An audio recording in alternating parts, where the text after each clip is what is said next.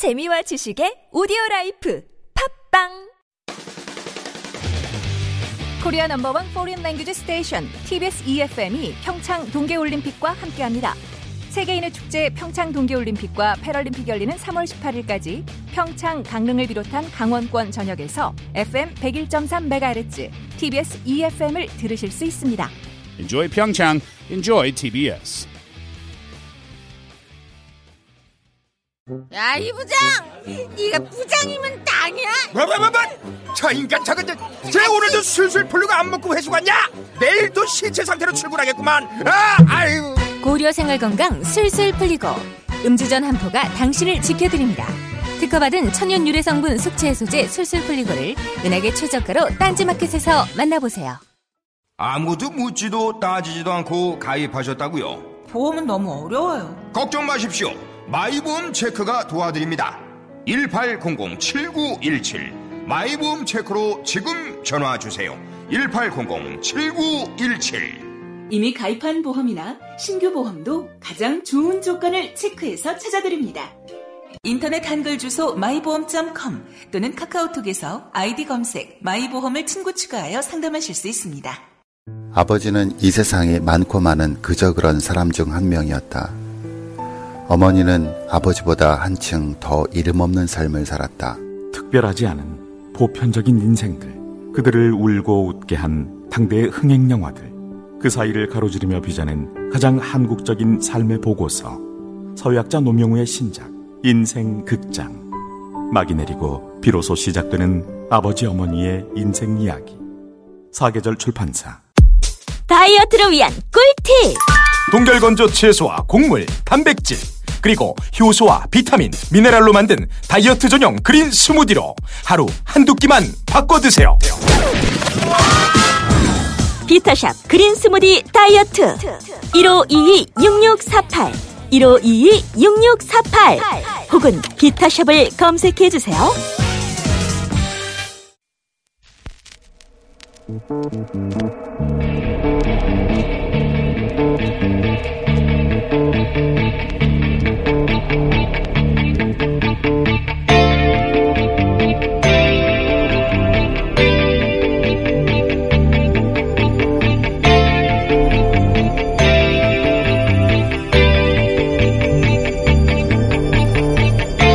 안녕하세요. 김호준입니다.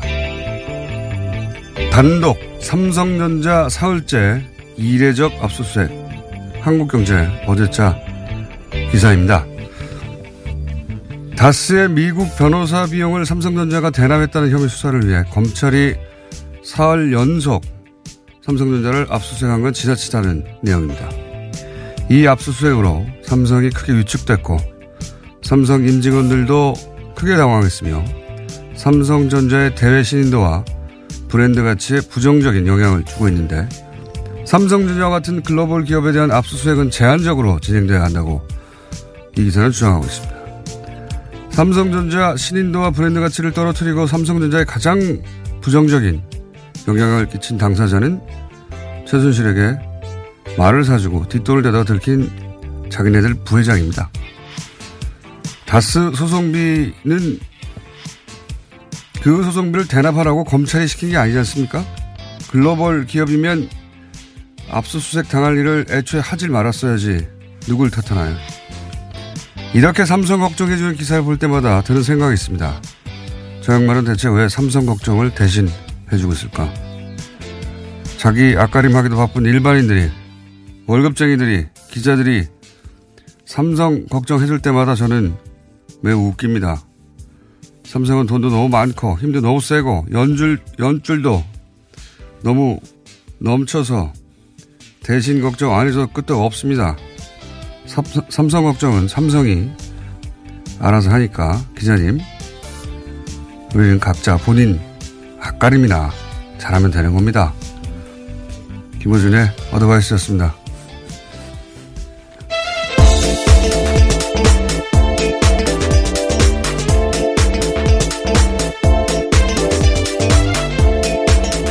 시사인의 김은지입니다.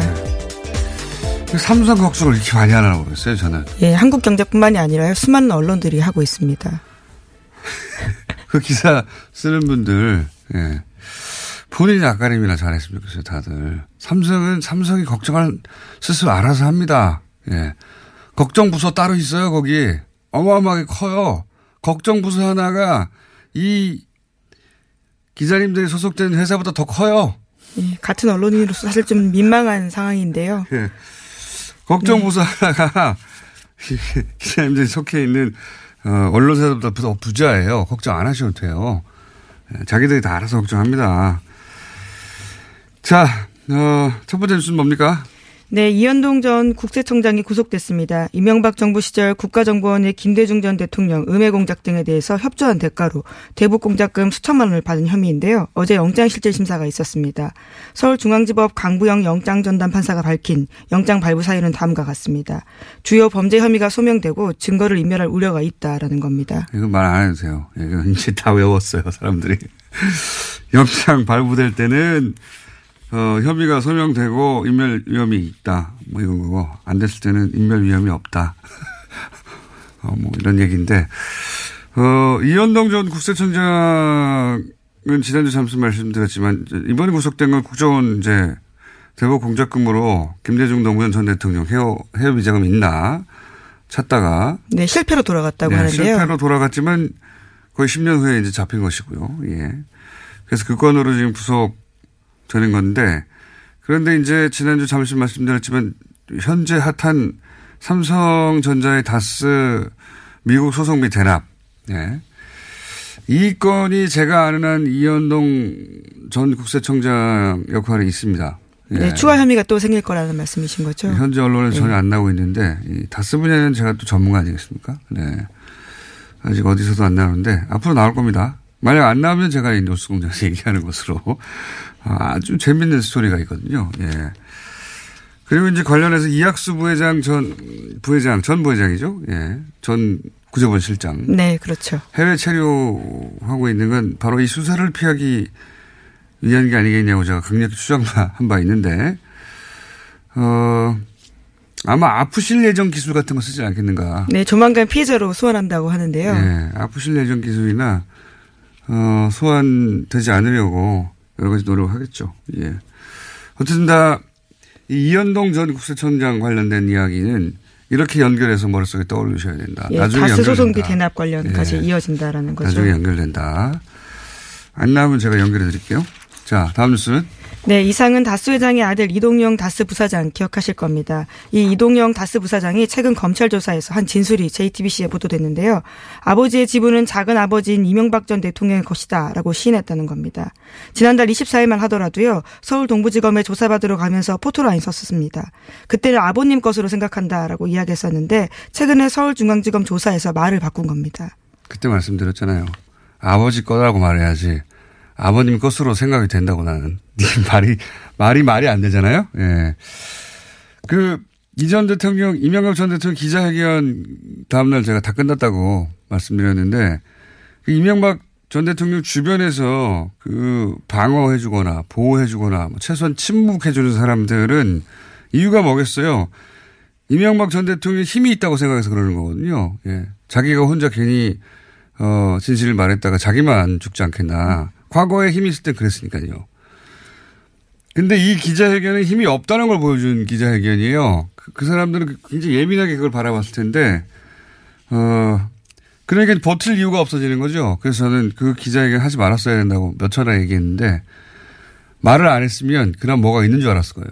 계속해서 뭔가 있다라는 암시는 계속 했었는데요. 예, 아무것도 없잖아요. 예. 그때 이미 끝났다. 이제 이렇게 일반인들은 버틸 이유가 없는 거예요, 더 이상. 예, 이런 얘기는 더 나올 것이고.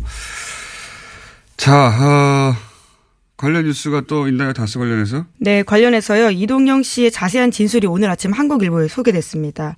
검찰이 이명박 전 대통령 아들 시영 씨가 도곡동 땅 매각, 매각 자금을 쌈짓돈처럼 썼다라는 정황을 포착해서 수사 중이라는 건데요. 이동영 씨에 따르면 2013년 정도에 이시영 씨가 이상은 회장 명의의 통장을 만들어 달라라고 했다고 합니다. 여기에는 도곡동 땅 매각 자금 10억 원 정도가 입금됐고요. 또 이상은 회장의 다스 배당금 수억 원도 송금됐다라고 합니다. 이 돈을 자기 개인 돈처럼 쓰다가요. 지난해 12월 달에 이동영 부사장에게 통장을 돌려줬다라고 합니다.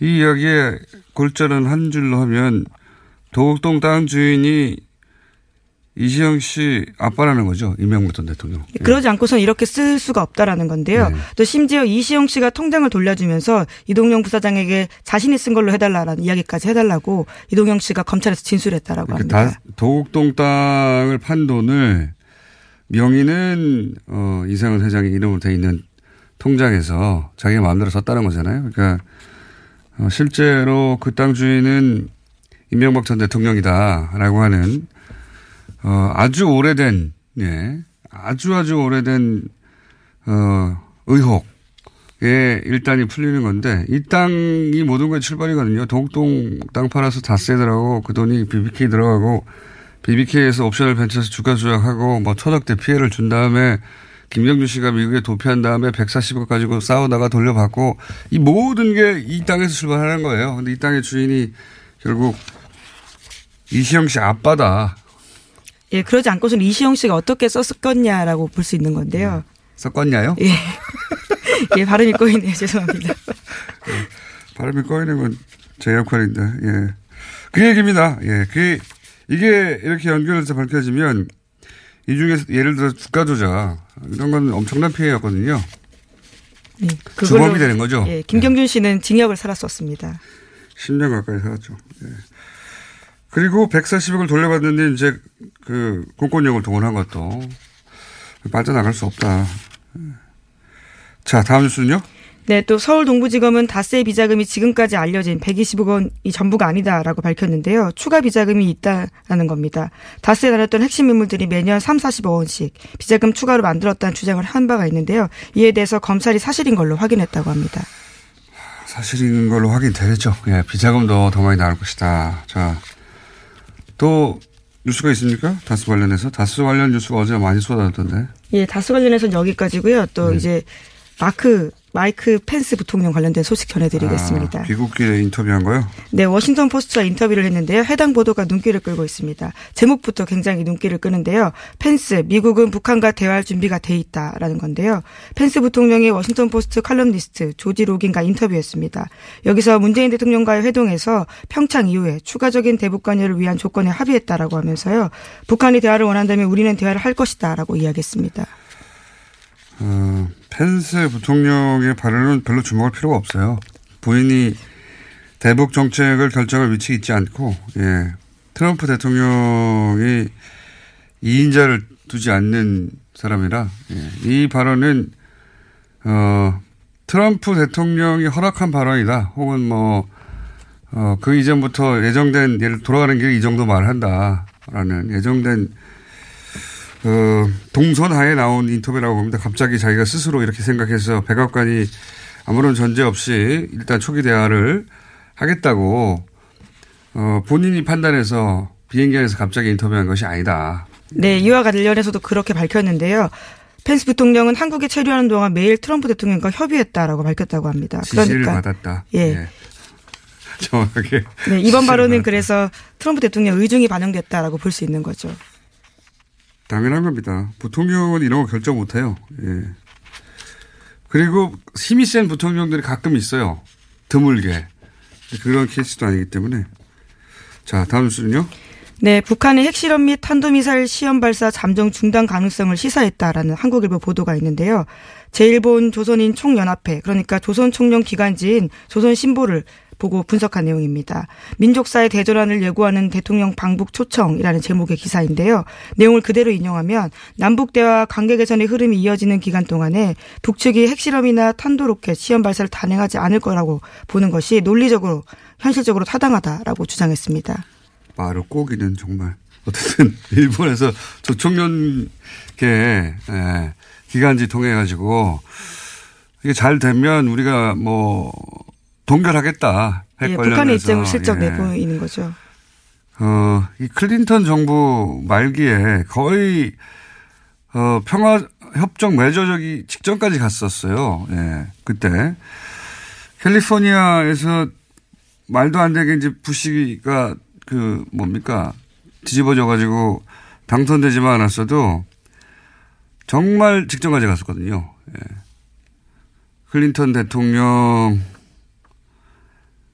때 모든 게 해결될 뻔했어요. 네, 모든 게 미국 막판에. 정권이 교체가 되면서 네. 예. 근데 막판에 이제 부시 들어서면서 모든 게 또 원점으로 되돌아갔지만 그때보다 지금은 더 어렵죠. 그때는 어 김대중 전 대통령과 클린턴의 조합으로 거의 야 이거 해결되나 보다 하는 막판까지 갔다가 어, 다 무산됐지 않습니까? 이번이 20년 만에 다시 돌아온 기회예요. 예, 과연 가능할지. 근데 또 상대는 트럼프 대통령이라 과연 가능할지 모르겠으나 훨씬 더 어려운 상황이긴 한데 근데 훨씬 더 그 뭐랄까요 어, 어, 트럼프 대통령이 자기 생각만 하는 사람이라 저는 오히려 가능할 수 있다는 생각을 자꾸 합니다. 자기가 어 뭡니까 노벨 평화상 받으려고 저는 노벨 평화상 받으려고 한다고 생각하거든요.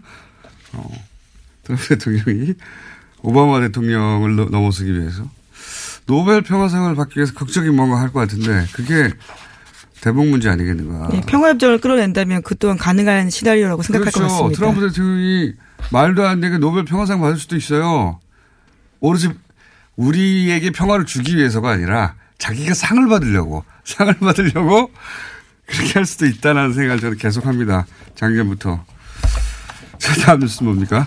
네, 강원랜드 채용 비리에 대한 윗선의 수사 외압을 폭로한 안미영 검사 기억하실 텐데요. 안 검사가 어제 수사단에 참고인으로 출석해서 진술했습니다.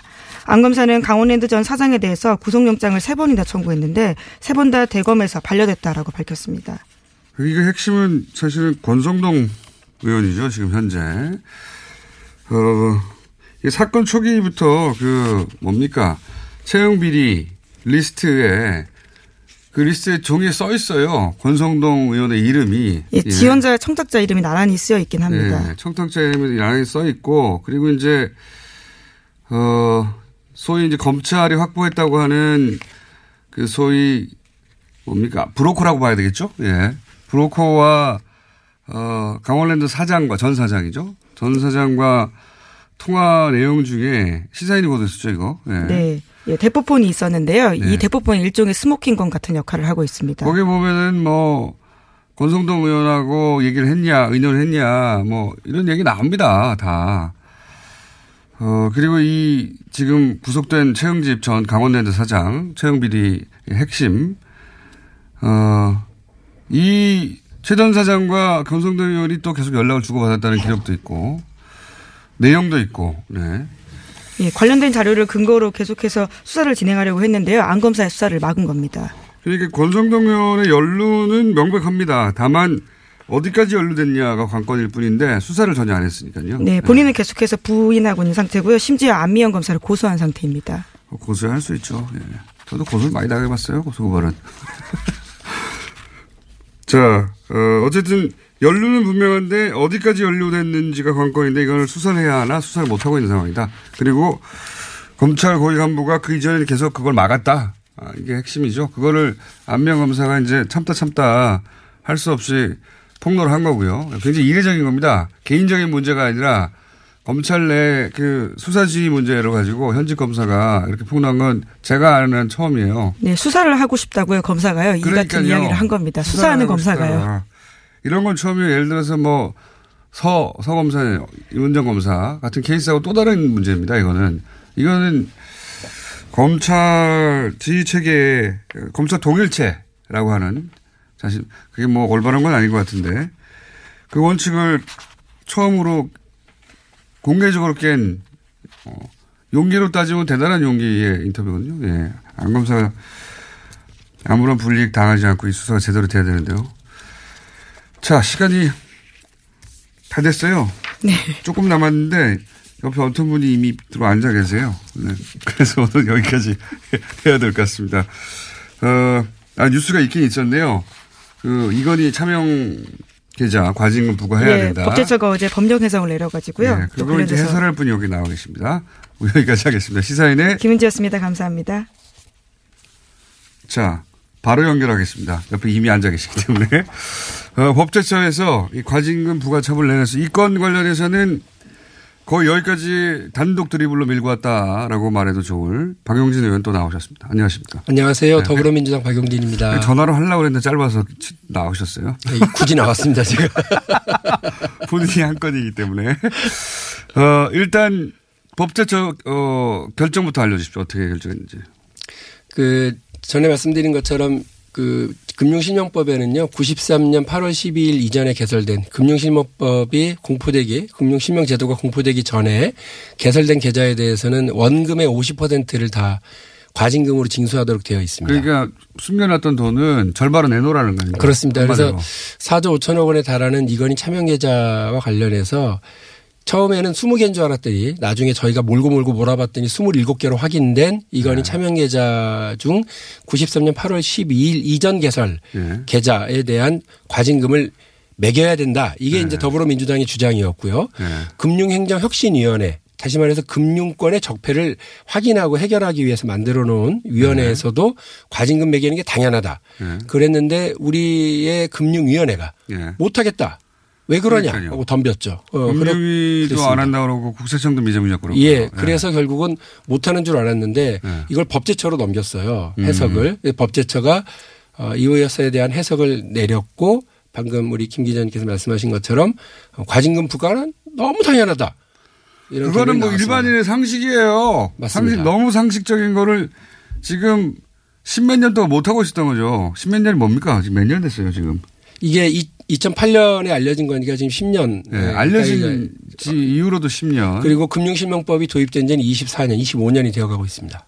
이게 그리고- 삼성의 힘이 이렇게 센 거예요. 그리고 네. 제가 지난 10월 16일 날 이 문제를 그, 어, 우리 국정감사에서 제기한 뒤로부터는 지금까지 똑같이 버티고 왔으니까요. 엄청난 삼성 감, 삼성 감싸기와 시간 끌기의 결과가 지금 이렇습니다. 그러니까 이제 이게 법에 그렇게 써 있거든요. 법에 그렇게 써 있고요. 법에- 너무나 당연한 법이 일인데 20몇 년 전에 만들어져서 그게 써 있어요. 그렇게 하라고 과징금. 과징금 내라고 써 있는 숨긴 돈 절반 내라 써놨거든요. 안 내놔요, 그냥. 이제 답답한 건 뭐냐면 이 금융 실명 제도, 금융 실명법을 운영하고 제대로 적용해서 우리 사회에 이른바 금융 실명법이 안착돼서요. 내 돈 내 이름으로 남의 돈 내 이름으로 하지 않고 내 돈 내 이름으로 하고 세금 제대로 내고 하라고 하는 그 제도를 제대로 안, 안착시키기 위한 역할을 맡은 부서가 어디냐면 금융위원회예요. 아니, 근데 그러니까 이런 그 데서 제일 앞서, 앞장서가지고 이런 짓을 하고 있었으니 삼성 대신에 그거 안 내도 된다고. 법에 써 있어요. 내라고. 그 아, 이거 이게 이제야 정상적인 결정이 10년 만에 났는데 네. 문제는 그렇게 해서 거둘 수 있는 돈이 있습니까?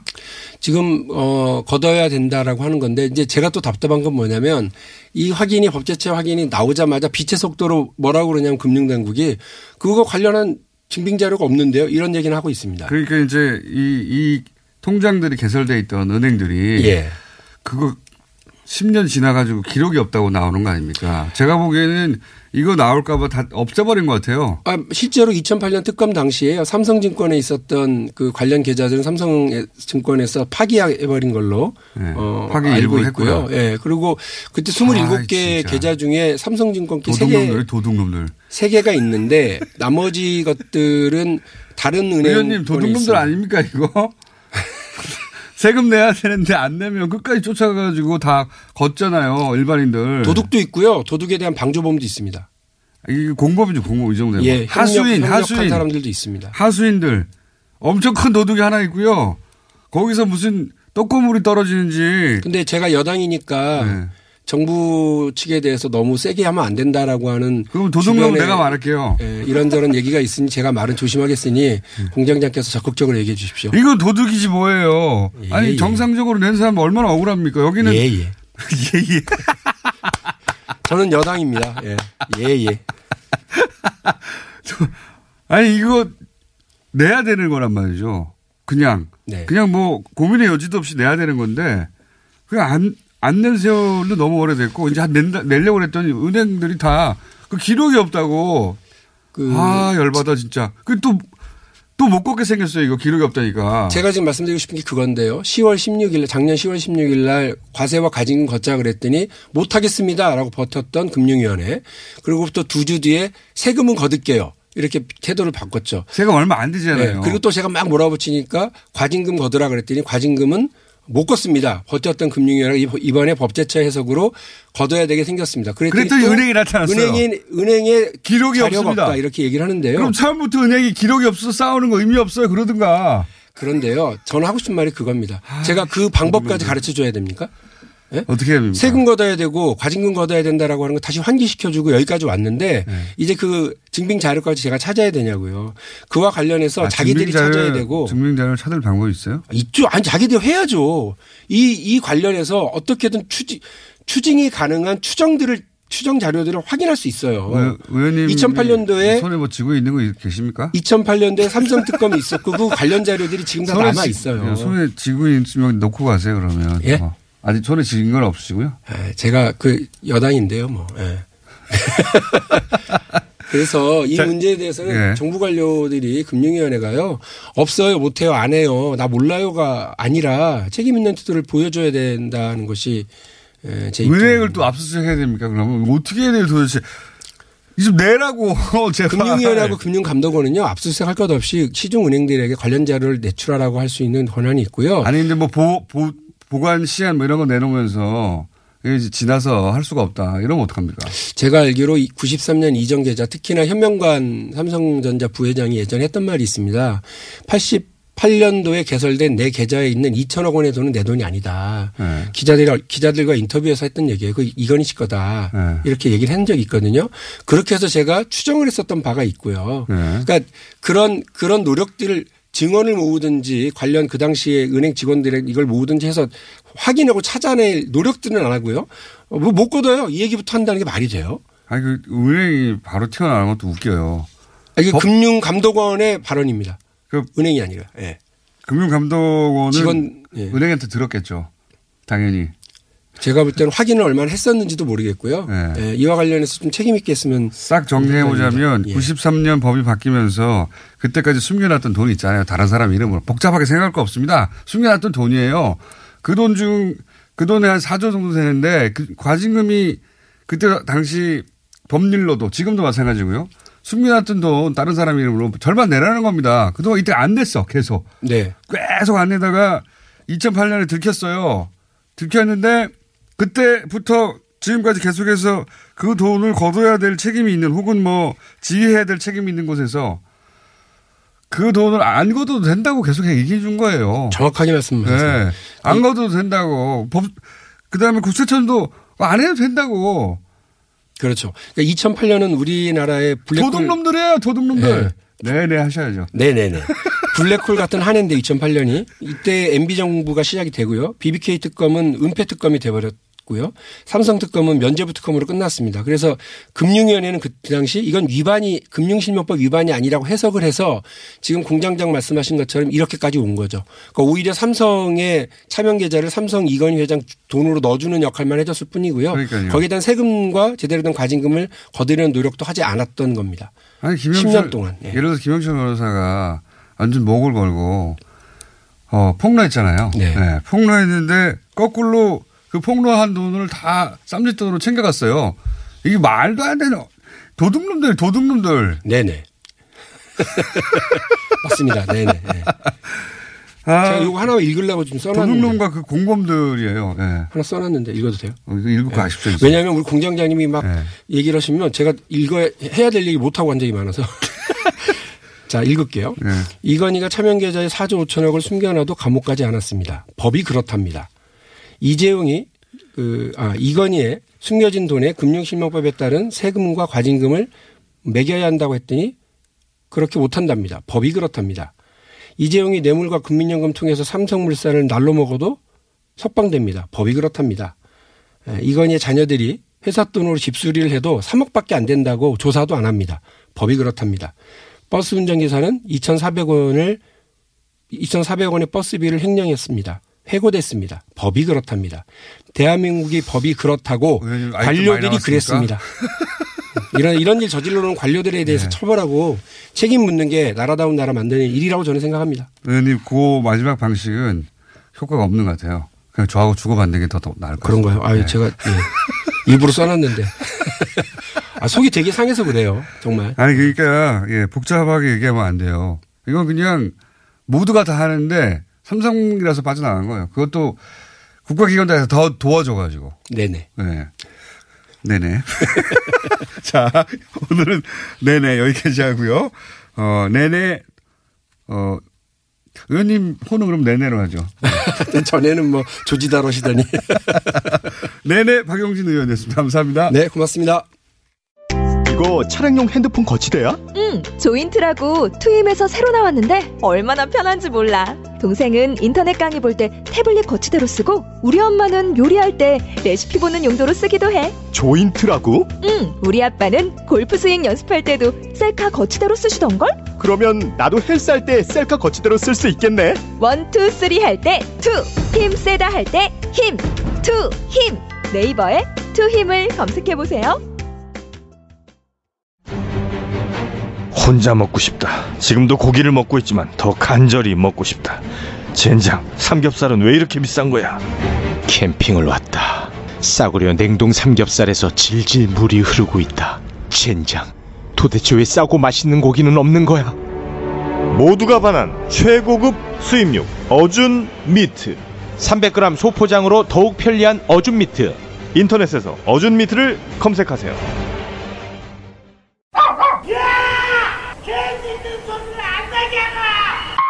어머, 황금 개띠해. 무슨 소리세요? 미궁 장사랑이 면세점 입점 기념 설날 사은 이벤트를 준비했습니다. 총 4,000개의 선물을 팍팍 써드립니다. 오!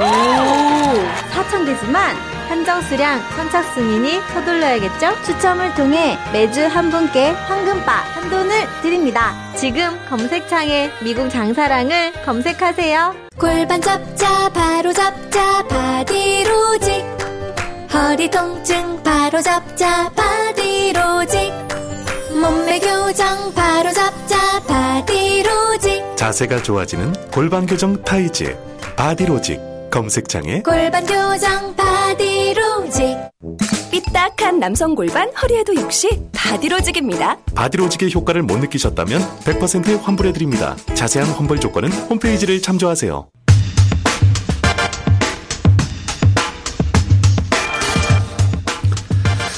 박근혜 정부 시절에 이 복지 정책이 항상 문제였습니다. 네.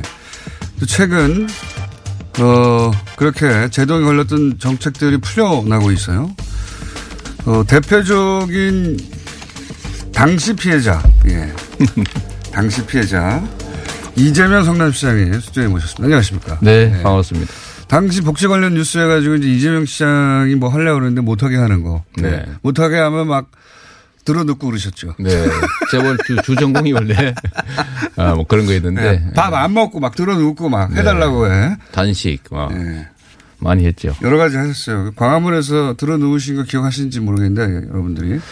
며칠 들어놓으셨죠? 어, 열 하루 들어놓어 있었죠. 예. 네.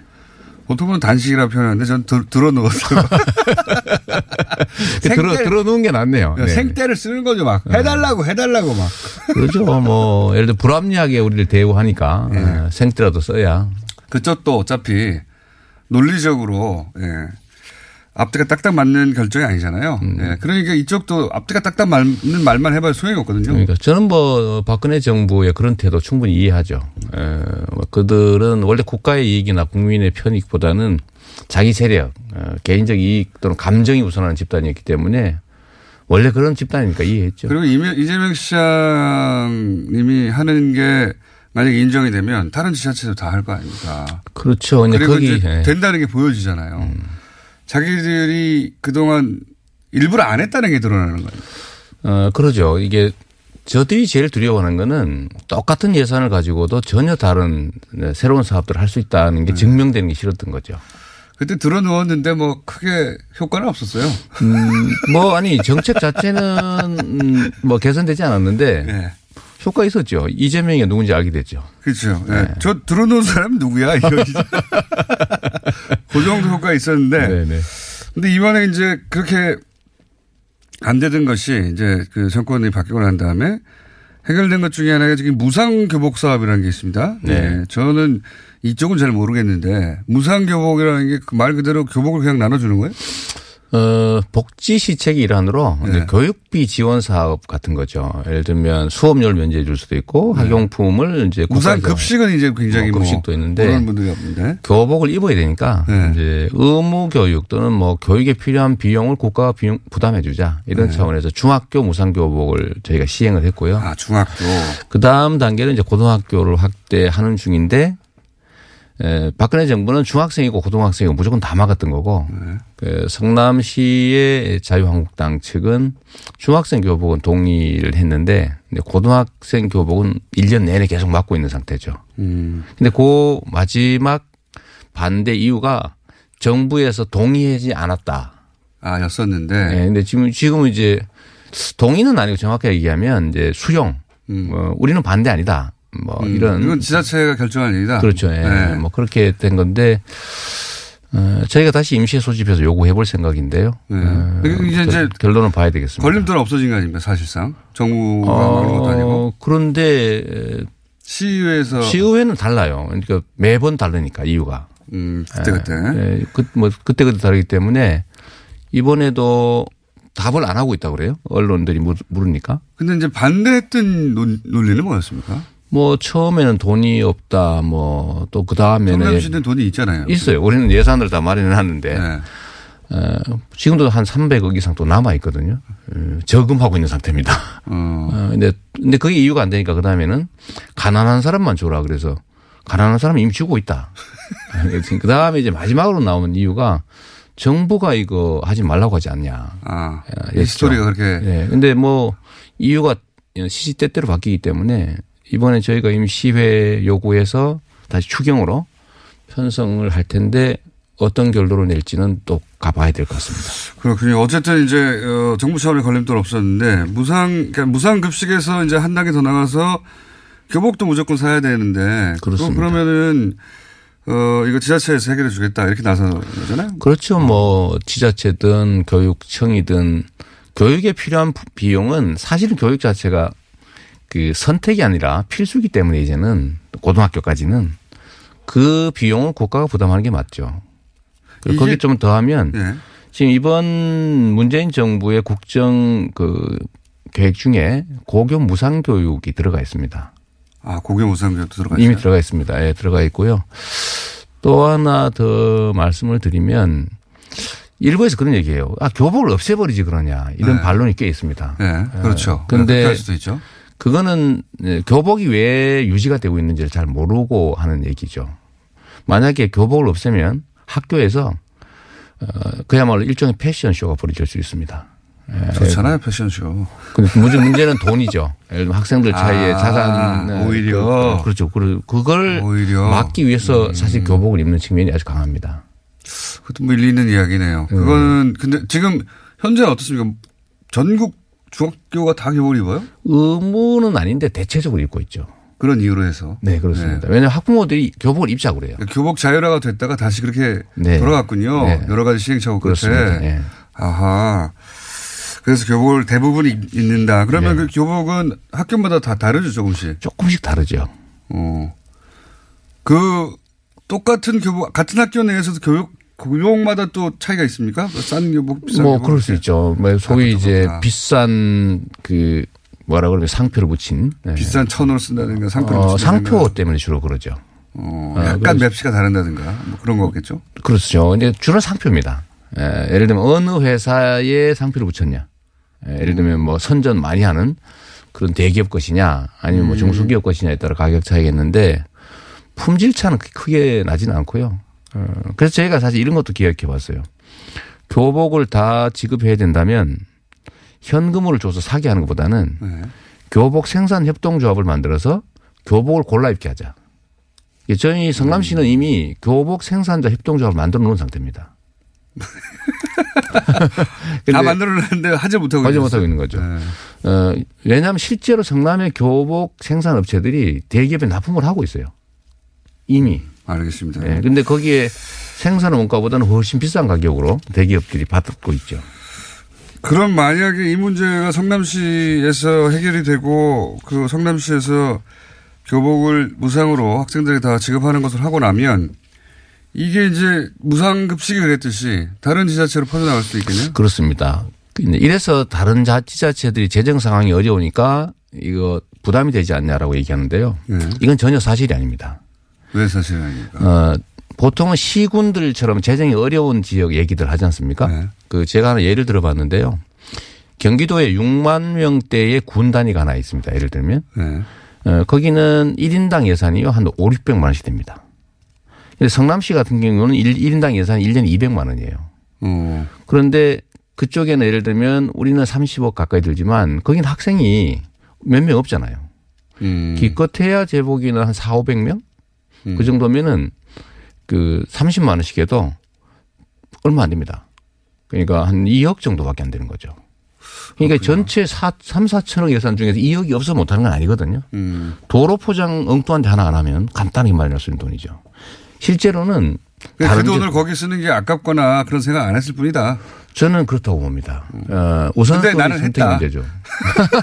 아니 그러니까 복지 정책이라고 하는 게 엄청나게 많은 돈이 드는 게 아니고요. 네. 성남시 청년배당도 예를 들면 음, 1인당 100만 원 24세에게 주는데 연간 100억 정도가 듭니다. 근데 아까 예를 들었던 그 군 단위에도 보면 네. 그 청년 24세 되는 사람이요 한 400명, 3, 400명 밖에 안 돼요. 그러면 그 3, 4억 정도 아닙니까? 그럼 못하는 건 사실 돈이 없어서는 아니죠. 시장님, 그 교복은 알겠습니다. 네. 교복은 그리고 여기에 대해서 이제 경기도에서는 반대했었는데 재수했었죠. 네. 그 얘기는 제가 남경필 지사한테 듣기로 하고요. 왜 재수했냐. 두, 안 계시기 때문에 이 네, 얘기는 네, 더 네. 안 하기로 하고 이게 뉴스에 나왔어요. 성남시가 어, 공영개발로 한선 5,500이 있었는데 네. 그중에 1,800억을 현금으로 구- 시민들한테 주겠다. 네. 이거 획기적인 뉴스긴 한데 굉장히 뭐랄까요 받아들이기 생, 생경한 로직입니다. 지자체가 공영개발로 돈을 환수했어요. 돈을 벌었다는 얘기죠 한마디로. 네. 그러고 나서 그거를 성남 시민에게 예를 들어 지금 교복 정책이라든가 뭐 여러 가지 정책으로 네. 혜택을 준다가 아니라 현금 줄게. 이게 이게 있었던 일입니까? 다- 다른 나라라도? 어, 대한민국에서는 없던 일인데요. 그러니까요. 에, 전 세계적으로는 많이 있는 일입니다. 그래요? 대표적인 데가 알래스카 주는 석유 자원이 많으니까 네. 석유 자원 개발에 따른 이익을 모아가지고 기금을 만든 다음에 1년에 1000불 내지 2000불씩 개인에게 지불하고 있어요. 그냥? 그게 소위 기본소득이죠. 아무, 아, 소, 조건 없이. 아, 네, 네. 개념은 기본소득인데. 네. 그러니까 지대, 그러니까 부동산의 가치가 올라가는 건 누구가 노력해서가 아니라 네. 그냥 시가 예를 들면 이 지역을 개발 지역을 지정하는 것 자체로 땅값이 몇 배씩 폭등한단 말이에요. 네. 그 개발 이익을 누가 갖느냐? 지금까지는 다 업자들이 업자가 가져갔죠. 예. 정치인들이 거기 끼고 부정부패가 됐는데 이 5,503억 원 정확하게 그때 당시에 자유 새, 자유 그 새누리당 새누리당 현직 국회의원 예. 그 현직 국회의원의 친동생 예. 이런 사람들이 뇌물 받고 압력화하고 뭐 이렇게 해가지고 LH가 하고 있던 걸 뺏어서 민간이 하기로 했던 거예요. 예. 그 제가 재수 없게 단속되는 바람에 그들 입장에서는 예. 이걸 제가 다 시로 환수했죠. 예. 어, 근데 이 그래서 5천 돈을 남겼어요. 5,500억. 5,500원 남았는데 예. 이 금액의 규모가 어느 정도냐면 성남시의 3년치 가용 예산입니다. 음, 많이 남았네요. 그렇죠. 그렇습니다. 엄청난 돈이 남은 건데 그 누구, 누군가 먹을 돈을 시가 빼준 가져온 거죠. 거죠. 예, 시가 뭐 가져온. 완전히 전쟁이었습니다. 이거를 시가 공영 개발한다니까 당연히 자유한국당, 새누리당 엄청나게 반대했죠. 관련 업자들도 엄청나게 싸우고 반대했겠네요. 뭐 예. 그게 뭐 말할 것도 없고요. 음해 뭐 말할 것도 없는데 이 중에 3분의 2 예. 이거는 예를 들면 본시가지에 공원을 사서 만들고 있어요. 본- 그 도심에 엄청 비싼 땅 사가지고 네. 예, 그것도 하고 터널도 만들고 기반 시설을 만들고 1,800억 정도는 원래 이제 저희가 보통 그런 데 쓰고 뭐 빚 갚고 그러는 거 아닙니까, 네네. 원래. 빚은 이미 다 갚았으니까 갚을 때 더? 없고요. 예, 네. 없어요. 아, 잘난 척 하실 만하네. 네, 잘할 만하죠. 한 뭐, 저희 현금을 한 5,200억 정도 갚았으니까 네. 똑같은 예산 가지고요. 근데 이미 3분의 2 정도는 성남시는 빚이 하나도 없습니까? 없어요. 9억 남았어요, 9억. 어. 근데 그건 정부에서 원래 대신 갚는 거여서 우리 빚이 아니고요. 근데 5,500억 중에서 3분의 2는 이미 그런데 썼는데. 네. 그래도 남았어요? 그리고 1,822억이 남은 이거 어디다 거죠. 쓸까 고민하다가 네. 성남 시민한테 돌려주자 이렇게 생각하신 거예요? 처음에는 임대 아파트 지으려고 네. 생각해 봤죠. 근데 이거는 1200세대 정도 혜택을 보는 건데, 네. 에, 저는 그런 생각을 하는 겁니다. 자날 자떡이라고 이게 네. 정치 잘하면 자다가도 날발에 떡이 떨어질 수도 있고 잘못하면 날벼락 맞을 수도 있다. 이거를 음. 우리가 사실은 좀 체감할 필요가 있거든요.